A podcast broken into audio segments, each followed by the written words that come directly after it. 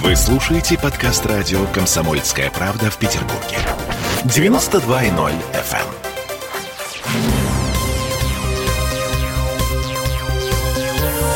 Темы дня.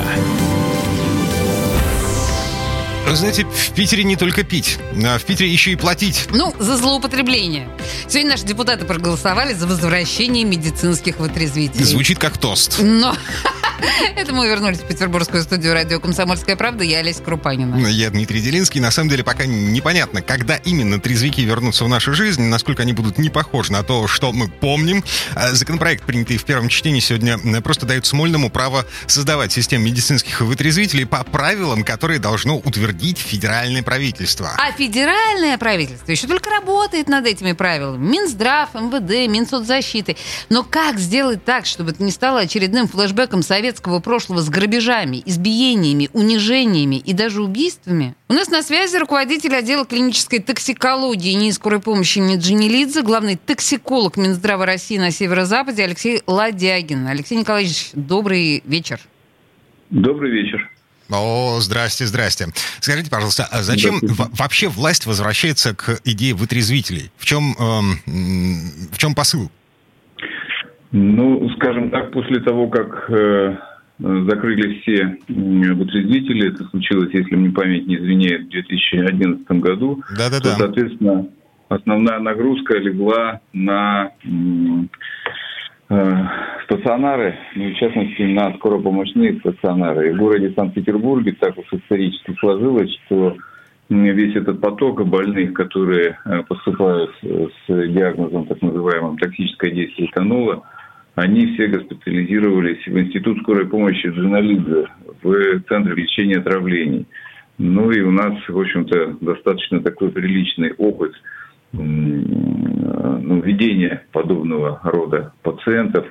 И я хочу сказать, что это достаточно приличная нагрузка на систему здравоохранения, э, эти э, пациенты.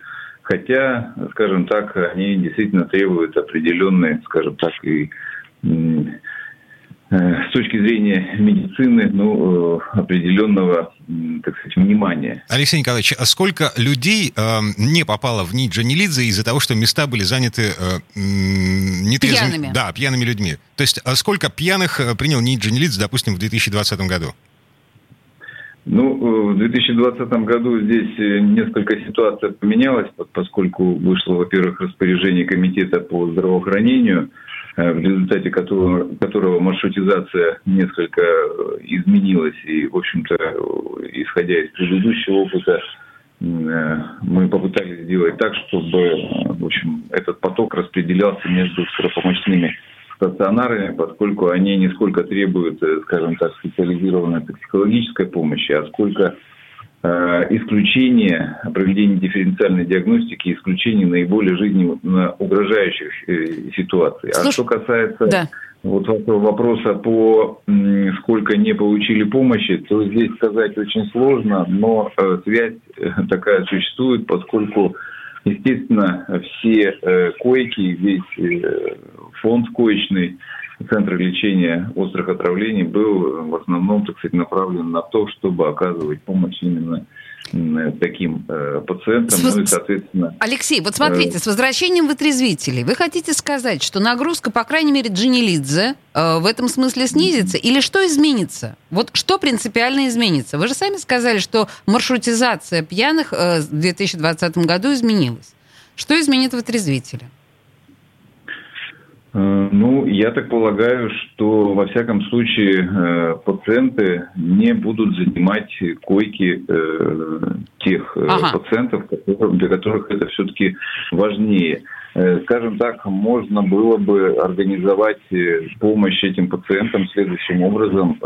Предположим, если даже если, предположим, они госпитализируются в отделении скорой медицинской помощи стационарного звена, то им проводится определенный минимальный комплекс обследований, как я уже говорил, для того, чтобы исключить жизненно угрожающие какие-то состояния, а в дальнейшем их уже как раз можно направлять вот э, в эти э, медицинские то есть, назовем, просто вытрезвители, где они уже будут, э, так сказать, просто вытрезвляться, если это темное время суток, если это холодное время года, то, даст возможность, чтобы они не замерзли, не были ограблены ну, ага. и так далее. То есть, получается, э, такое дополнительное плечо. На улице подобрали человека, везут в Ниджи-Нелидзе для того, чтобы понять, э, э жив, мертв, э, а нуж, понимают, нужна серьезная жив? помощь, понимает, что жив, серьезная ну, помощь не нужна, ну, уже дальше везут в вытрезвитель.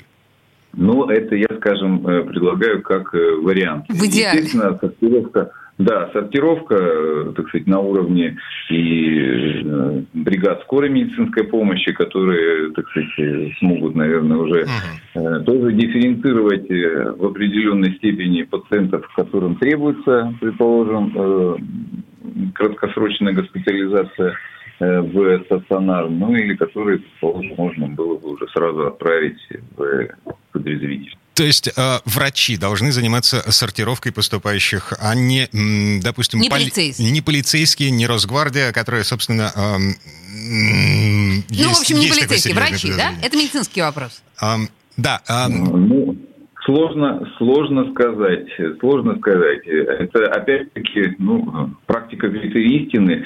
В Советском Союзе в медицинских утвердителях всегда присутствовал медицинский, медицинский работник. Это либо фельдшер, либо, может быть, там кто-то из студентов подрабатывал. Дим, ну вот ты сейчас слушаешь ну, позицию гуманиста. Это позиция врача. И здорово было бы, если бы власти его услышали. Но мне почему-то кажется, что все будет выглядеть не так.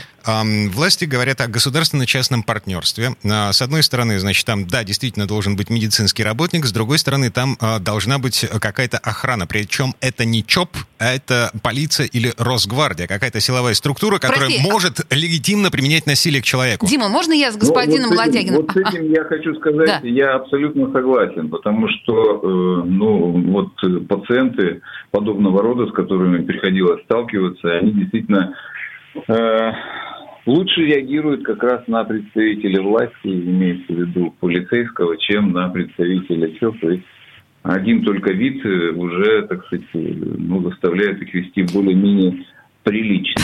Хотя, Алексей, конечно, ну, на самом деле это скорее благо, да, вот это вот возвращение вытрезвителей, на ваш взгляд, как, на, ну, как э, практикующего врача? Ну, в некоторой степени, да.